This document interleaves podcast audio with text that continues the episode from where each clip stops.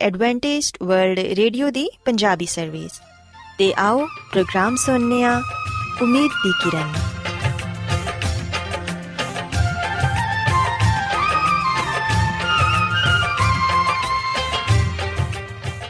ਸਾਥਿਓ, ਮੈਂ ਤੁਹਾਡੀ ਮੇਜ਼ਬਾਨ ਫਰਾਸਲੀਮ ਪ੍ਰੋਗਰਾਮ ਉਮੀਦ ਦੀ ਕਿਰਨ ਦੇ ਨਾਲ ਤੁਹਾਡੀ ਖidmat 'ਚ ਹਾਜ਼ਰ ਹਾਂ। ਸਾਡੀ ਪੂਰੀ ਟੀਮ ਵੱਲੋਂ ਪ੍ਰੋਗਰਾਮ ਸੁਣਨ ਵਾਲੇ ਸਾਰੇ ਸਾਥੀਆਂ ਨੂੰ ਸਾਡਾ ਪਿਆਰ ਭਰਾ ਸਲਾਮ। ਕਬੂਲ ਹੋਏ ਸਾਥਿਓ ਉਮੀਦ ਕਰਨੇ ਆ ਕਿ ਤੁਸੀਂ ਸਾਰੇ ਖੁਦਾ ਤਾਲਾ ਦੇ ਫਜ਼ਲੋ ਕਰਮ ਨਾਲ ਖੈਰੀਅਤ ਨਾਲ ਹੋ ਤੇ ਸਾਡੀ ਇਹ ਦੁਆ ਹੈ ਕਿ ਤੁਸੀਂ ਜਿੱਥੇ ਕਿਤੇ ਵੀ ਰਹੋ ਖੁਦਾਵੰਦ ਖੁਦਾ ਤੁਹਾਡੇ ਨਾਲ ਹੋਣ ਤੇ ਤੁਹਾਡੀ ਹਿਫਾਜ਼ਤ ਤੇ ਰਹਿਨਮਾਈ ਕਰਨ ਸਾਥਿਓ ਇਸ ਤੋਂ ਪਹਿਲਾਂ ਕਿ ਅੱਜ ਦੇ ਪ੍ਰੋਗਰਾਮ ਨੂੰ ਸ਼ੁਰੂ ਕੀਤਾ ਜਾਏ ਆਓ ਪਹਿਲਾਂ ਪ੍ਰੋਗਰਾਮ ਦੀ ਤਫਸੀਲ ਸੁਣ ਲਵੋ ਤੇ ਪ੍ਰੋਗਰਾਮ ਦੀ ਤਫਸੀਲ ਕੁਝ ਇਸ ਤਰ੍ਹਾਂ ਹੈ ਕਿ ਪ੍ਰੋਗਰਾਮ ਦਾ ਆਗਾਜ਼ ਇੱਕ ਖੂਬਸੂਰਤ ਗੀਤ ਨਾਲ ਕੀਤਾ ਜਾਏਗਾ ਤੇ ਗੀਤ ਦੇ ਬਾਅਦ ਖਾਨਦਾਨੀ ਜ਼ਿੰਦਗੀ ਦਾ ਪ੍ਰੋਗਰਾਮ ਪੇਸ਼ ਕੀਤਾ ਜਾਏਗਾ। ਇਸ ਤੋਂ ਬਾਅਦ ਖੁਦਾਵੰਦ ਦੇ ਜ਼ਿੰਦਗੀ ਬਖਸ਼ ਕਲਾਮ ਚੋਂ ਪੈਗਾਮ ਪੇਸ਼ ਕੀਤਾ ਜਾਏਗਾ, ਜਿਹੜਾ ਕਿ ਸਾਡੇ ਕਦਮਾਂ ਦੇ ਲਈ ਚਿਰਾਗ ਤੇ ਸਾਡੀ ਰਾਹ ਦੇ ਲਈ ਰੋਸ਼ਨੀ ਹੈ। ਸੋ ਆਓ ਸਾਥੀਓ, ਪ੍ਰੋਗਰਾਮ ਦਾ ਆਗਾਜ਼ ਇਸ ਰੂਹਾਨੀ ਗੀਤ ਨਾਲ ਕਰਨੇ ਆ।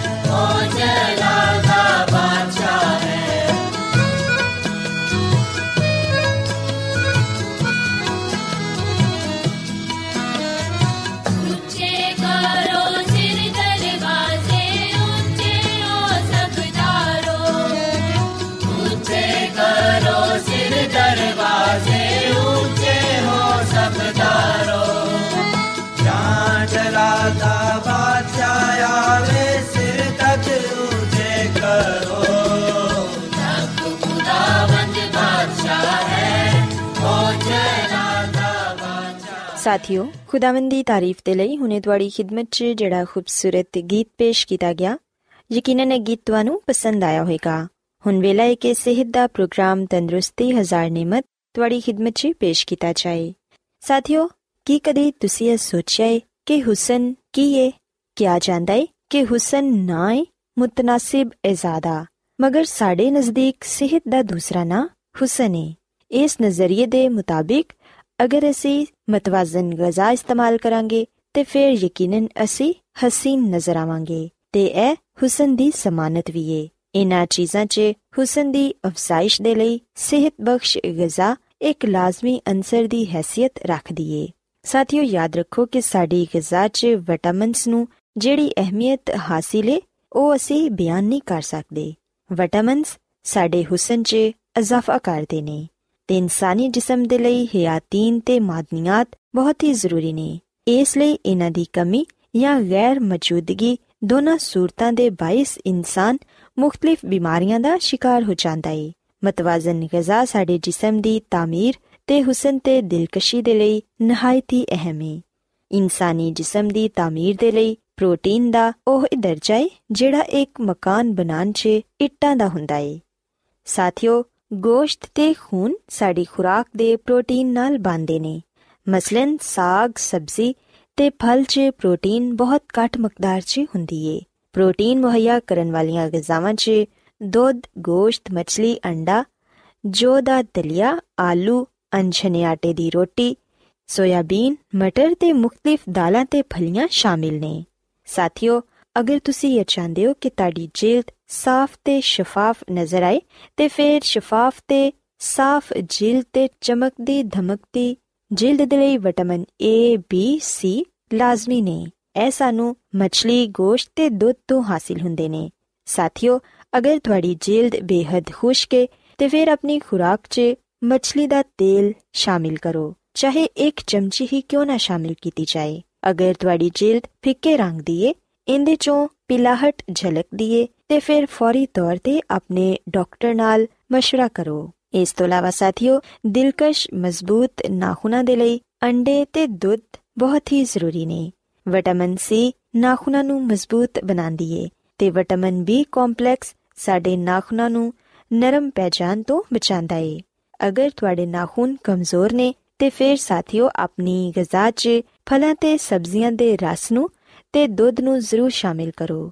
ਲੀਮੂ ਦਾ ਰਸ, ਟਮਾਟਰ ਤੇ ਮਾਲਟੇ ਦਾ ਜੂਸ ਬਹੁਤ ਹੀ ਫਾਇਦੇਮੰਦ ਏ। ਇਸ ਤੋਂ ਇਲਾਵਾ, ਅਗਰ ਤੁਸੀਂ ਇਹ ਚਾਹੁੰਦੇ ਹੋ ਕਿ ਤੁਹਾਡੇ ਦੰਦ ਚਮਕਦਾਰ ਤੇ ਸਾਫ਼ ਸੁਥਰੇ ਨਜ਼ਰ ਆਣ, ਤੇ ਫਿਰ ਇਹਦੇ ਲਈ ਵਿਟਾਮਿਨ A ਤੇ D ਜ਼ਰੂਰੀ ਏ। ਇਹ ਵੀ ਸਾਨੂੰ ਦੁੱਧ, ਮੱਛਲੀ ਤੇ ਗੋਸ਼ਤ ਤੋਂ ਮਿਲਦੇ ਨੇ। ਵਿਟਾਮਿਨ C, ਕੈਲਸ਼ੀਅਮ ਤੇ ਫੁਲਾਦ ਦੰਦਾਂ ਦੀ ਮਜ਼ਬੂਤੀ ਦੇ ਲਈ ਬਹੁਤ ਹੀ ਜ਼ਰੂਰੀ ਨੇ। ਇਹਦੇ ਲਈ ਸੰਤਰਾ, ਮਾਲਟਾ, ਲੀਮੂ ਕੱਚੀ ਬੰਦ ਗੋਭੀ ਤੇ ਗਾਜਰਾਂ ਤੇ ਟਮਾਟਰ ਇਸਤੇਮਾਲ ਕਰੋ। ਸਾਥੀਓ, ਦੰਦਾਂ ਦੀ ਵਰਜ਼ਿਸ਼ ਵੀ ਬਹੁਤ ਹੀ ਜ਼ਰੂਰੀ ਹੁੰਦੀ ਏ। ਇਸ ਮਕਸਦ ਦੇ ਲਈ ਸਖਤ ਸੇਬ, ਨਾਸ਼ਪਤੀ, ਗਾਜਰ ਤੇ ਗੰਡੇਰੀ ਵਗੈਰਾ ਜ਼ਰੂਰ ਖਾਇਆ ਕਰੋ। ਸਾਥੀਓ, ਅਸੀਂ ਵਹਿਨੀਆਂ ਕਿ ਕਈ ਲੋਕ ਇਹ ਚਾਹੁੰਦੇ ਨੇ ਕਿ ਉਹਨਾਂ ਦੇ ਵਾਲ ਚਮਕਦਾਰ ਤੇ ਰੇਸ਼ਮੀ ਹੋਣ ਤੇ ਚਮਕਦਾਰ ਤੇ ਰੇਸ਼ਮੀ ਵਾਲ ਸਭ ਨੂੰ ਹੀ ਅੱਛੇ ਲੱਗਦੇ ਨੇ। ਇਹਦੇ ਲਈ ਵਿਟਾਮਿਨ ਬੀ ਬਹੁਤ ਹੀ ਜ਼ਰੂਰੀ ਏ। ਇਹ ਕਲੇਜੀ, ਗੁਰਦੇ, ਮੂੰਗਫਲੀ ਤੇ ਅੰਡਿਆਂ ਚੋਂ ਮਿਲਦੀ ਏ। ਆਪਣੀ ਖੁਰਾਕ 'ਚ ਦੁੱਧ, ਦਹੀਂ ਜਾਂ ਪਨੀਰ ਵੀ ਸ਼ਾਮਿਲ ਕਰੋ। ਇਸ ਤੋਂ ਇਲਾਵਾ ਕੱਚੀ ਫੁੱਲਗੋਭੀ, ਸ਼ਲਜਮ ਤੇ ਬੰਦ ਗੋਭੀ ਖਾਓ। ਸਾਥੀਓ ਫੁਲਾਦ ਤੇ ਤਾਂਬੇ ਦੇ ਅਜਜ਼ਾ ਵਾਲਾਂ ਦੀ ਰੰਗਤ ਨੂੰ ਬਰਕਰਾਰ ਰੱਖਦੇ ਨੇ ਤੇ ਇਹ ਖੁਸ਼ਕ ਆਲੂ ਬੁਖਾਰੇ, ਅੰਗੂਰ, ਕਿਸ਼ਮਿਸ਼ ਤੇ ਬਾਦਾਮ ਤੋਂ ਮਿਲਦੇ ਨੇ। ਸੋ ਇਸ ਲਈ ਅਗਰ ਤੁਸੀਂ ਇਹ ਚਾਹੁੰਦੇ ਹੋ ਕਿ ਤੁਹਾਡੇ ਵਾਲ ਖੂਬਸੂਰਤ ਤੇ ਚਮਕਦਾਰ ਹੋਣ, ਤੇ ਫਿਰ ਸਾਥੀਓ ਇਹਨਾਂ ਚੀਜ਼ਾਂ ਦਾ ਇਸਤੇਮਾਲ ਜ਼ਰੂਰ ਕਰੋ। ਸਾਥੀਓ ਵਿਟਾਮਿਨ A ਹੁਸਨ ਤੇ ਜਮਾਲ ਦਾ ਸਰ ਚਸ਼ਮਾ ਕਹਿਲਾਂਦਾ ਏ, ਕਿਉਂਕਿ ਇਹ ਜਿਲਦ ਤੇ ਅੱਖਾਂ ਨੂੰ ਤਵਨਾਈ ਬਖਸ਼ਦਾ ਏ। ਇਸ ਤੋਂ ਇਲਾਵਾ ਇਹ ਜ਼ੁਕਾਮ ਤੋਂ ਵੀ ਇਨਸਾਨ ਨੂੰ ਮਹਿਫੂਜ਼ ਰੱਖਦਾ ਏ, ਕੇਲ ਮਹਾਸਿਆਂ ਨੂੰ ਰੋਕਦਾ ਏ, ਤੇ ਇਹ ਵਿਟਾਮਿਨ ਸਬਜ਼ ਪੱਤੇਦਾਰ ਸਬਜ਼ੀਆਂ, ਫਲਾਂ ਤੇ ਜ਼ਰਦ ਰੰਗ ਦੀਆਂ ਸਬਜ਼ੀਆਂ 'ਚ, ਅੰਡੇ ਦੀ ਜ਼ਰਦੀ 'ਚ ਮੱਖਣ ਤੇ ਬਲਾਈ 'ਚ ਬਕਸਰਤ ਪਾਇਆ ਜਾਂਦਾ ਏ ਤੇ ਫਿਰ ਅਸੀਂ ਵੇਖਿਆ ਕਿ ਵਿਟਾਮਿਨ ਬੀ ਭੁੱਖ ਲਗਾਉਂਦਾ ਏ ਤੇ ਹਾਜ਼ਮੇ ਨੂੰ ਵਧਾਉਂਦਾ ਏ ਥਕਨ ਦੂਰ ਕਰਦਾ ਏ, ਦਿਮਾਗ ਨੂੰ ਚਾਕੋ ਚੌਬੰਦ ਰੱਖਦਾ ਏ ਤੇ ਇਹ ਸਾਨੂੰ ਮੁਰਗੀ, ਗੋਸ਼ਤ, ਮੱਛਲੀ, ਅੰਡੇ ਤੇ ਮਟਰ ਚੋਂ ਹਾਸਿਲ ਹੁੰਦਾ ਏ। ਇਸ ਤੋਂ ਇਲਾਵਾ ਸਾਥੀਓ, ਵਿਟਾਮਿਨ ਸੀ ਸਾਡੀ ਸਿਹਤ ਦੇ ਲਈ ਬਹੁਤ ਹੀ ਜ਼ਰੂਰੀ ਏ, ਸਿਹਤਮੰਦ ਮਸੂੜਿਆਂ ਦੇ ਲਈ, ਪੱਠਿਆਂ ਦੇ ਲਈ ਤੇ ਨਾਖੂਨਾਂ ਦੀ ਮਜ਼ਬੂਤੀ ਦੇ ਲਈ ਵਿਟਾਮਿਨ ਸੀ ਬਹੁਤ ਹੀ ਮਫੀਦ ਏ। ਇਹ ਬਦਨ ਨੂੰ ਬਿਮਾਰੀ ਤੋਂ ਮਹਿਫੂਜ਼ ਰੱਖਦਾ ਏ। ਤੇ ਸਾਥੀਓ, ਇਹ ਵਿਟਾਮਿਨ ਸਾਨੂੰ ਸੰਤਰੇ, ਮਾਲਟੇ, ਮਸੰਮੀ, ਲਿਮੂ ਤੇ ਟਮਾਟਰ ਤੇ ਪੱਤੇਦਾਰ ਸਬਜ਼ੀਆਂ ਚੋਂ ਹਾਸਿਲ ਹੁੰਦਾ ਏ। ਇਸੇ ਤਰ੍ਹਾਂ ਵਿਟਾਮਿਨ ਈ ਵੀ ਸਾਡੀ ਸਿਹਤ ਦੇ ਲਈ ਬਹੁਤ ਹੀ ਜ਼ਰੂਰੀ ਏ। ਅਗਰ ਇਸ ਵਿਟਾਮਿਨ ਦੀ ਕਮੀ ਹੋ ਜਾਏ ਤੇ ਇਨਸਾਨ ਦੀਆਂ ਅੱਖਾਂ ਦੇ ird-gird ਸਿਆਹ ਹਲਕੇ ਪੈ ਜਾਂਦੇ ਨੇ। ਤੇ ਸਾਥੀਓ, ਇਹ ਵਿਟਾਮਿਨ ਅਸੀਂ ਦੁੱਧ, ਗੋਸ਼ਤ, ਫਲ ਤੇ ਸਬਜ਼ੀਆਂ ਚੋਂ ਹਾਸਿਲ ਕਰ ਸਕਨੇ ਆ ਲਿਹਾਜ਼ਾ ਅਗਰ ਤੁਸੀਂ ਆਪਣੀ ਖੁਰਾਕ ਨੂੰ ਮਤਵਾਜ਼ਨ ਬਣਾਉਂਦੇ ਹੋ, ਯਾਨੀ ਕਿ ਅਗਰ ਇਹ ਚਾਰੋਂ ਵਿਟਾਮਿਨ ਤੁਹਾਡੀ ਗਿਜ਼ਾ 'ਚ ਪਾਏ ਜਾਂਦੇ ਨੇ, ਤੇ ਫਿਰ ਯਕੀਨਨ ਤੁਸੀਂ ਖੂਬਸੂਰਤ ਤੇ ਅੱਛੀ ਸ਼ਖਸੀਅਤ ਦੇ ਮਾਲਿਕ ਬਣ ਸਕਦੇ ਹੋ। ਸੋ ਸਾਥੀਓ, ਮੈਂ ਉਮੀਦ ਕਰਨੀਆ ਕਿ ਅੱਜ ਦਾ ਪ੍ਰੋਗਰਾਮ ਤੁਹਾਨੂੰ ਪਸੰਦ ਆਇਆ ਹੋਵੇਗਾ ਤੇ ਤੁਸੀਂ ਇਸ ਗੱਲ ਨੂੰ ਸਿੱਖਿਆ ਹੋਵੇਗਾ ਕਿ ਅਸੀਂ ਆਪਣੀ ਰੋਜ਼ਮਰਾ ਦੀ ਖੁਰਾਕ 'ਚ ਜਿਹੜੀਆਂ ਚੀਜ਼ਾਂ ਇਸਤੇਮਾਲ ਕਰਨੀਆਂ ਇਹਨਾਂ 'ਚ ਕੁਦਰਤ ਦੀ ਤਰਫੋਂ ਕਈ ਫਾਇਦੇ ਮੌਜੂਦ ਨੇ ਤੇ ਅਗਰ ਅਸੀਂ ਇਹਨਾਂ ਚੀਜ਼ਾਂ ਨੂੰ ਅੱਛੇ ਤਰੀਕੇ ਨਾਲ ਇਸਤੇਮਾਲ ਕਰਾਂਗੇ ਮੁਨਾਸਿਬ ਤਰ੍ਹਾਂ ਇਸਤੇਮਾਲ ਕਰਾਂਗੇ ਤੇ ਫਿਰ ਯਕੀਨਨ ਅਸੀਂ ਨਾ ਸਿਰਫ ਸਿਹਤਮੰਦ ਹੀ ਰਵਾਂਗੇ ਬਲਕਿ ਅਸੀਂ ਆਪਣੀ ਹੁਸਨ ਤੇ ਦਿਲਕਸ਼ੀ 'ਚ ਇਜ਼ਾਫਾ ਵੀ ਕਰ ਸਕਾਂਗੇ ਸੋ ਮੇਰੀ ਇਹ ਦੁਆ ਹੈ ਕਿ ਖੁਦਾਵੰਦ ਖੁਦਾ ਤੁਹਾਡੇ ਨਾਲ ਹੋਣ ਤੇ ਤੁਹਾਨੂੰ ਸਾਰਿਆਂ ਨੂੰ ਸਿਹਤ ਤੇ ਤੰਦਰੁਸਤੀ عطا ਫਰਮਾਨ ਆਓ ਸਾਥੀਓ ਹੁਣ ਖੁਦਾਵੰਦ ਦੀ ਤਾਰੀਫ ਦੇ ਲਈ ਇਹ ਖੂਬਸੂਰਤ ਗੀਤ ਸੁਣੀਏ ਆਸਮਾਨ ਬਿਆਨ ਕਰ ਦੇ ਖੁਦਾ ਦੇ ਕਮਸਾਰ ਆਸਮਾਨ ਬਿਆਨ ਕਰ ਦੇ ਖੁਦਾ ਦੇ ਕਮਸਾਰ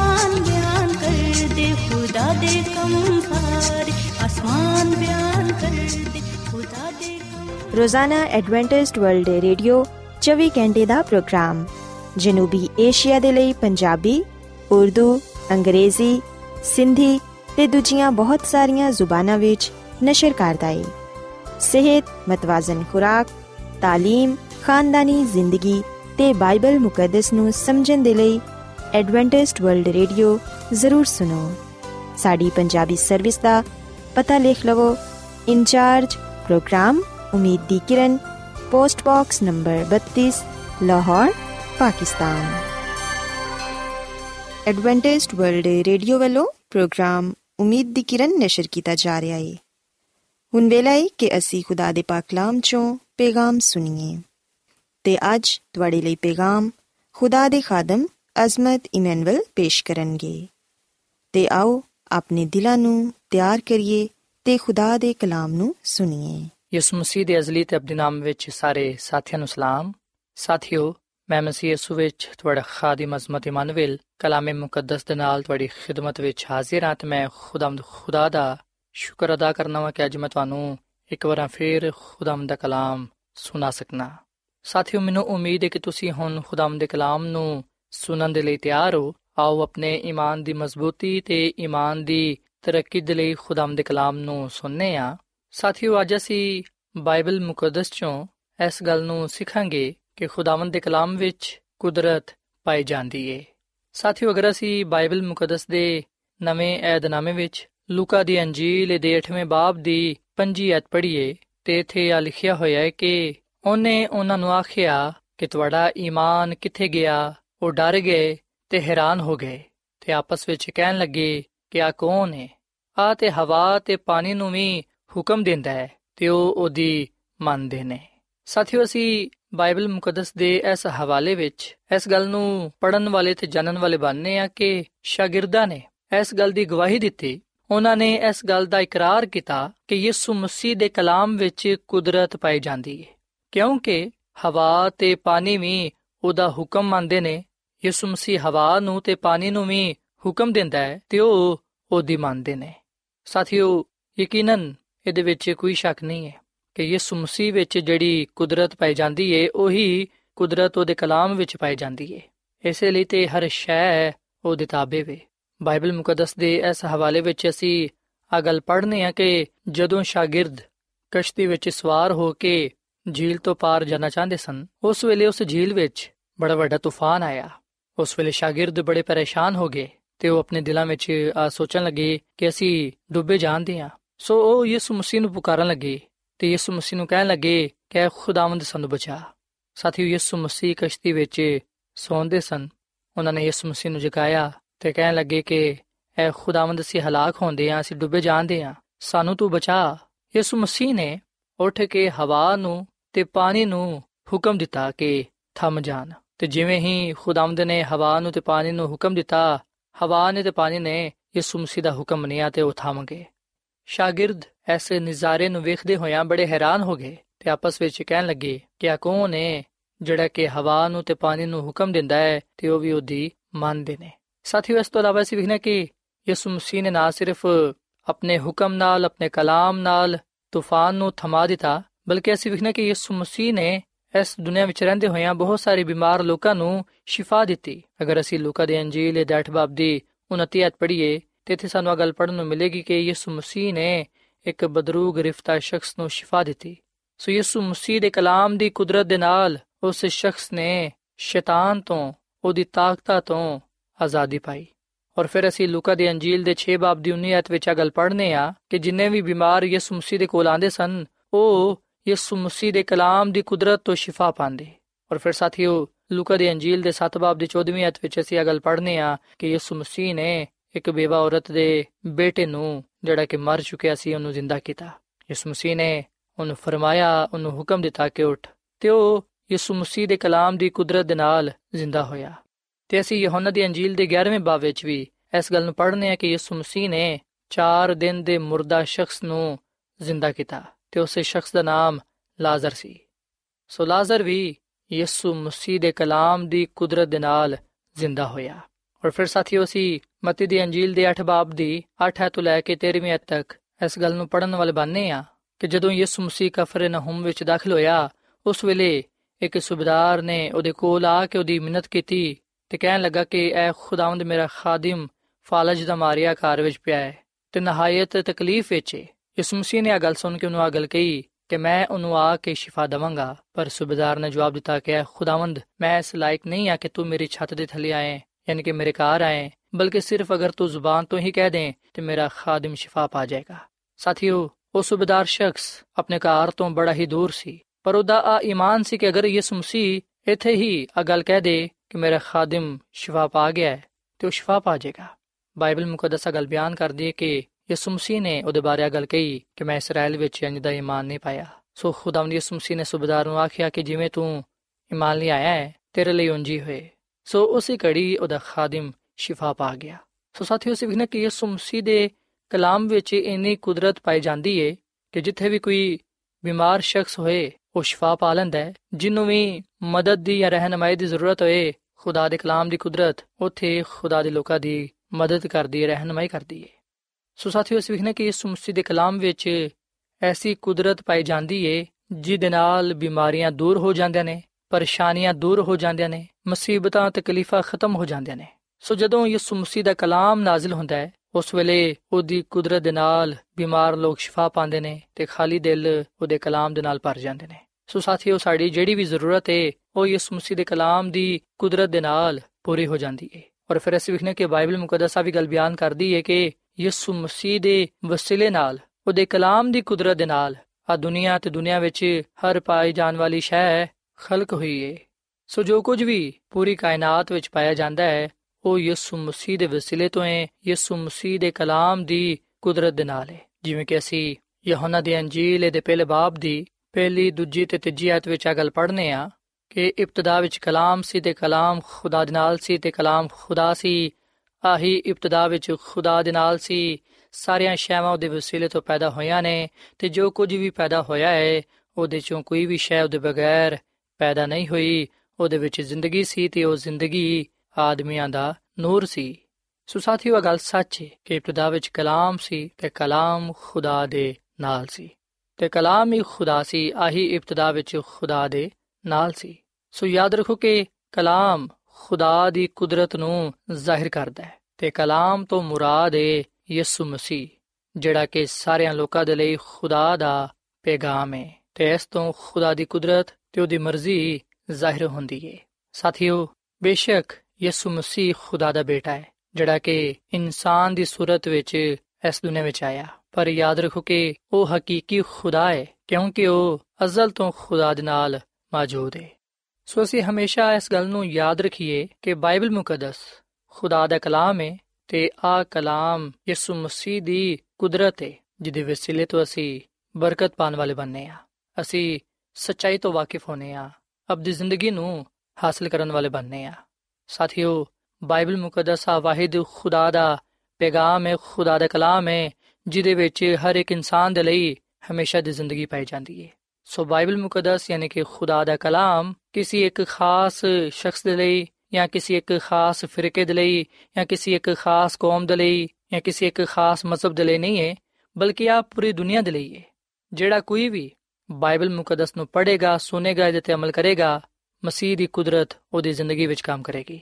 ਤੇ ਉਹ ਯਿਸੂ ਮਸੀਹ ਦੇ ਕਲਾਮ ਦੀ ਕੁਦਰਤ ਦੇ ਨਾਲ ਨਿਜਾਤ ਪਾਏਗਾ ਤੇ ਅਬਦੀ ਜ਼ਿੰਦਗੀ ਨੂੰ ਹਾਸਲ ਕਰੇਗਾ। ਸਾਥੀਓ, ਅਸੀਂ ਬਾਈਬਲ ਮੁਕੱਦਸ ਦੇ ਨਵੇਂ ਯਾਦਨਾਮੇ ਵਿੱਚ ਤਮੋਥੀਅਸ ਦਾ ਦੂਜਾ ਖਾਤੇ ਦੇ 3 ਬਾਬ ਦੀ 15ਵੀਂ ਆਇਤ ਤੋਂ ਲੈ ਕੇ 17ਵੀਂ ਆਇਤ ਤੱਕ ਆ ਗੱਲ ਪੜ੍ਹਨੇ ਆ ਕਿ ਤੂੰ ਬਚਪਨ ਤੋਂ ਹੀ ਉਹਨਾਂ ਪਾਕ ਨਵਿਸ਼ਤਿਆਂ ਤੋਂ ਵਾਕਿਫ ਹੈ, ਜਿਹੜੇ ਤੈਨੂੰ ਯਿਸੂ ਮਸੀਹ ਤੇ ਈਮਾਨ ਲਿਆਉਣ ਤੋਂ ਨਿਜਾਤ ਹਾਸਲ ਕਰਨ ਦੇ ਲਈ ਦਨਾਈ ਬਖਸ਼ ਸਕਦੇ ਨੇ ਹਰ ਇੱਕ ਸਹੀਫਾ ਜਿਹੜਾ ਖੁਦਾ ਦੇ ਇਲਹਾਮ ਤੋਂ ਹੈ تعلیم ਤੇ ਇਲਜ਼ਾਮ ਤੇ ਇਸਲਾਹ ਤੇ ਰਾਸਤਬਾਜ਼ੀ ਵਿੱਚ ਤਰਬੀਅਤ ਕਰਨ ਦੇ ਲਈ ਫਾਇਦਾਮੰਦ ਵੀ ਹੈ ਤਾਂ ਕਿ ਮਰਦ ਖੁਦਾ ਕਾਮਿਲ ਬਣੇ ਤੇ ਹਰ ਇੱਕ ਨੇ ਕੰਮ ਦੇ ਲਈ ਬਿਲਕੁਲ ਤਿਆਰ ਹੋ ਜਾਏ ਸੋ ਬਾਈਬਲ ਮੁਕੱਦਸ ਦਾ ਆ ਹਵਾਲਾ ਗੱਲ ਬਿਆਨ ਕਰਦਾ ਹੈ ਕਿ ਬਾਈਬਲ ਮੁਕੱਦਸ ਖੁਦਾ ਦਾ ਕਲਾਮ ਹੈ ਜਿਹਦੇ ਵਿੱਚ ਉਹਦੀ ਕੁਦਰਤ ਵੀ ਪਾਈ ਜਾਂਦੀ ਹੈ ਆ ਸਾਨੂੰ ਦਨਾਈ ਬਖਸ਼ਦਾ ਹੈ ਸਾਡੇ ਈਮਾਨ ਨੂੰ ਮਜ਼ਬੂਤ ਕਰਦਾ ਹੈ ਤਾਂ ਕਿ ਅਸੀਂ ਇਸ ਮਸੀਹ ਤੇ ਮੰਨ ਲਿਆ ਕੇ ਨਜਾਤ ਪਾ ਸਕੀਏ ਖੁਦਾ ਦਾ ਕਲਾਮ ਸਾਨੂੰ تعلیم ਦਿੰਦਾ ਹੈ ਸਾਨੂੰ ਗੁਨਾਹ ਤੋਂ ਪਾਕ ਕਰਦਾ ਹੈ ਸਾਡੀ ਇਸਲਾਹ ਕਰਦਾ ਹੈ ਤੇ ਰਾਸਤਬਾਜ਼ੀ ਵਿੱਚ ਸਾਡੀ ਤਰਬੀਅਤ ਕਰਦਾ ਹੈ ਸੋ ਅਸੀਂ ਵਿਖਨੇ ਕਿ ਇਸ ਕਲਾਮ ਵਿੱਚ ਕਿੰਨੀ ਕੁਦਰਤ ਪਾਈ ਜਾਂਦੀ ਹੈ ਯਿਸੂ ਮਸੀਹ ਦੇ ਕਲਾਮ ਦੀ ਕੁਦਰਤ ਸਾਨੂੰ ਇਸ ਕਾਬਿਲ ਬਣਾਉਂਦੀ ਹੈ ਕਿ ਅਸੀਂ ਕਾਮਿਲ ਬਣੀਏ ਤੇ ਰਾਸਤਬਾਜ਼ੀ ਦੇ ਰਾਹ ਤੇ ਚੱਲ ਸਕੀਏ ਸੋ ਸਾਥੀਓ ਅੱਜ ਮੈਂ ਤੁਹਾਡੇ ਸਾਹਮਣੇ ਯਿਸੂ ਮਸੀਹ ਨੂੰ, ਉਹਦੇ ਕਲਾਮ ਦੀ ਕੁਦਰਤ ਨੂੰ ਪੇਸ਼ ਕਰਨਾ ਵਾ, ਤਾਂ ਕਿ ਤੁਸੀਂ ਯਿਸੂ ਮਸੀਹ ਤੇ ਮੰਨ ਲਿਆਓ, ਉਹਦੇ ਕਲਾਮ ਨੂੰ ਕਬੂਲ ਕਰੋ, ਤੇ ਉਹਦੇ ਕੋਲ ਬਹੁਤ ਸਾਰੇ ਬਰਕਤਾਂ ਨੂੰ ਪਾਣ ਵਾਲੇ ਬਣੋ। ਸਾਥੀਓ, ਜਿਨ੍ਹਾਂ ਲੋਕਾਂ ਨੇ ਵੀ ਯਿਸੂ ਮਸੀਹ ਨੂੰ ਕਬੂਲ ਕੀਤਾ ਹੈ, ਉਹਦੇ ਕਲਾਮ ਨੂੰ ਆਪਣੇ ਦਿਲ ਵਿੱਚ ਰੱਖਿਆ ਹੈ, ਉਹਨਾਂ ਲੋਕਾਂ ਨੇ ਆਪਣੀਆਂ ਜ਼ਿੰਦਗੀਆਂ ਨੂੰ ਬਦਲਿਆ ਹੈ, ਉਹਨਾਂ ਨੇ ਖੁਦਾ ਕੋਲੋਂ ਬਰਕਤ ਪਾਈ ਏ, ਨਿਜਾਤ ਹਾਸਲ ਕੀਤੀ ਏ, ਤੇ ਉਹ ਅਬਦੀ ਬਾਦਸ਼ਾਹ ਦੇ ਵਾਰਿਸ ਠਹਿਰੇ ਨੇ। ਤੇ ਸਾਥੀਓ, ਖੁਦਾ ਦੀ ਖਾਦਮਾ ਮਿਸ ਜ਼ਲਨ ਜੀ ਵਾਈਟ ਆਪਣੀ ਕਿਤਾਬ ਸ਼ਿਫਾ ਦੇ ਚਸ਼ਮੇ ਦੇ ਸਫਾ ਨੰਬਰ 97 ਵਿੱਚ ਅਗਾ ਲਿਖਦੀ ਹੈ ਕਿ ਜਿਹੜੀ ਕੁਦਰਤ ਯਿਸੂ ਮਸੀਹ ਵਿੱਚ ਪਾਈ ਜਾਂਦੀ ਹੈ, ਉਹੀ ਉਹਦੇ ਕਲਾਮ ਵਿੱਚ ਪਾਈ ਜਾਂਦੀ ਹੈ। ਆਪਣੇ ਕਲਾਮ ਦੀ ਕੁਦਰਤ ਦੇ ਨਾਲ ਹੀ ਉਹਨੇ ਬਦਰੂਆਂ ਨੂੰ ਕੱਢਿਆ, ਆਪਣੇ ਕਲਾਮ ਨਾਲ ਹੀ ਉਹਨੇ ਸਮੁੰਦਰ ਨੂੰ ਥਮਾ ਦਿੱਤਾ, ਆਪਣੇ ਕਲਾਮ ਦੀ ਕੁਦਰਤ ਦੇ ਨਾਲ ਹੀ ਉਹਨੇ ਮੁਰਦਿਆਂ ਨੂੰ ਜ਼ਿੰਦਾ ਕੀਤਾ। ਬਲਕਿ ਵੇਖਣ ਵਾਲਿਆਂ ਨੇ ਵੀ ਅਗਵਾਹੀ ਦਿੱਤੀ ਕਿ ਉਹਦੇ ਕਲਾਮ ਵਿੱਚ ਕੁਦਰਤ ਪਾਈ ਜਾਂਦੀ ਏ ਕਿਉਂਕਿ ਉਹ ਬੜੇ ਇਖਤਿਆਰ ਦੇ ਨਾਲ کلام کرتا سی۔ بائبل مقدس کے پرانے عہد نامے نبیا استاد نے جہاں کلام خدا نے کیا ہی خدا دلام مسیح نے پیش کیا ساری بائبل مقدس مسی یسو ندی ہے تمام الاحامی نوشتے سانو اس طرح تسلیم کرنے چاہیے نے جی خدا د کلام آ نوشتے محض لکھائی نہیں نے، بلکہ ادھے منہ دیا گلا کلام ہے ਔਰ ਫਿਰ ਖੁਦਾ ਦੀ ਖਾਦਮਾ ਮਿਸਿਸ ਅਲਨ ਜਵਾਈਟਾ ਵੀ ਗੱਲ ਕਹਿੰਦੀ ਏ ਕਿ ਖੁਦਾਵੰਦ ਆਪਣੇ ਸਾਰੇ ਵਾਅਦਿਆਂ ਵਿੱਚ ਸਾਡੇ ਨਾਲ ਸ਼ਖਸੀ ਤੌਰ ਨਾਲ ਕਲਾਮ ਕਰਦਾ ਹੈ। ਅਗਰ ਅਸੀਂ ਉਹਦੀ ਆਵਾਜ਼ ਸੁਣਾਂਗੇ ਤੇ ਫਿਰ ਉਹ ਸਾਡੇ ਨਾਲ ਬਰਾਏ ਰਾਸਤ ਹਮ ਕਲਾਮ ਹੋਏਗਾ। ਉਹਦੇ ਵਾਅਦਿਆਂ ਦੀ ਬਦੌਲਤ ਅਸੀਂ ਖੁਦਾਵੰਦ ਦੀ ਸੁਮਸੀ ਕੋਲੋਂ ਫਜ਼ਲ ਤੇ ਕੂਵਤ ਪਾਵਾਂਗੇ।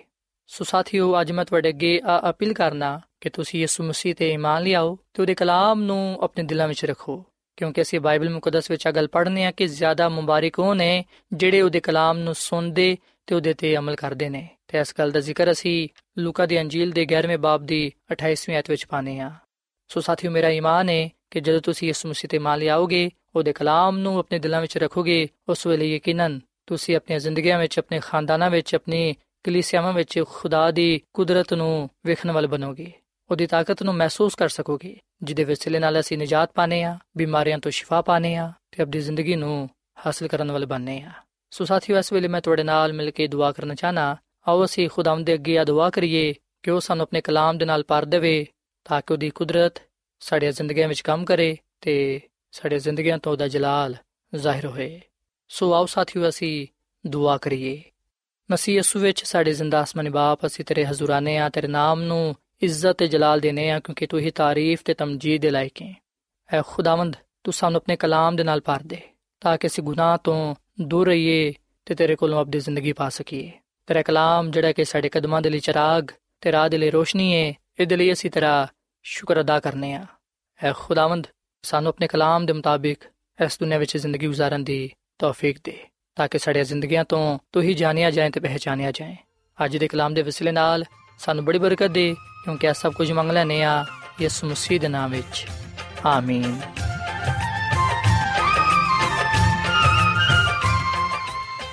ਐਡਵੈਂਟਿਸਟ ਵਰਲਡ ਰੇਡੀਓ ਵੱਲੋਂ ਪ੍ਰੋਗਰਾਮ ਉਮੀਦ ਦੀ ਕਿਰਨ ਨਿਸ਼ਰ ਕੀਤਾ ਜਾ ਰਿਹਾ ਸੀ। ਉਮੀਦ ਕਰਨੀਆ ਕਿ ਅੱਜ ਦਾ ਪ੍ਰੋਗਰਾਮ ਤੁਹਾਨੂੰ ਪਸੰਦ ਆਇਆ ਹੋਵੇਗਾ। ਸਾਥੀਓ, ਅਸੀਂ ਚਾਹੁੰਦੇ ਹਾਂ ਕਿ ਤੁਸੀਂ ਸਾਨੂੰ ਆਪਣੇ ਖਤਾ ਤੇ ਈਮੇਲਸ ਦੇ ਜ਼ਰੀਏ ਪ੍ਰੋਗਰਾਮ ਨੂੰ ਬਿਹਤਰ ਬਣਾਉਣ ਦੇ ਲਈ ਮਫੀਦ مشਵਰੇ ਦਿਓ। ਤੇ ਆਪਣੇ ਹੋਰ ਸਾਥੀਆਂ ਨੂੰ ਵੀ ਪ੍ਰੋਗਰਾਮ ਦੇ ਬਾਰੇ ਦੱਸੋ। ਖਤ ਲਿਖਣ ਦੇ ਲਈ ਤੁਸੀਂ ਸਾਡਾ ਪਤਾ ਨੋਟ ਕਰ ਲਵੋ। ਇਨਚਾਰਜ ਪ੍ਰੋਗਰਾਮ, ਉਮੀਦ ਦੀ ਕਿਰਨ, post box number 32 Lahore, Pakistan. ਪਤਾ ਇੱਕ ਵਾਰੀ ਫਿਰ ਸੁਣ ਲਓ। ਇਨਚਾਰਜ ਪ੍ਰੋਗਰਾਮ, ਉਮੀਦ ਦੀ ਕਿਰਨ post box number 32 Lahore Pakistan ساتھیو تسی ساڈا پروگرام انٹرنیٹ تے وی سن سکدے ہو ساڈی ویب سائٹ اے www.awr.org ਸਾਥਿਓ, ਕੱਲ ਇਸੇ ਵੇਲੇ ਤੇ ਇਸੇ ਫ੍ਰੀਕਵੈਂਸੀ ਤੇ ਫਿਰ ਤੁਹਾਡੇ ਨਾਲ ਮੁਲਾਕਾਤ ਹੋਏਗੀ। ਹੁਣ ਆਪਣੀ ਮੇਜ਼ਬਾਨ ਫਰਾਜ਼ ਸਲੀਮ ਨੂੰ ਇਜਾਜ਼ਤ ਦਿਓ। ਖੁਦਾ ਹਾਫਿਜ਼।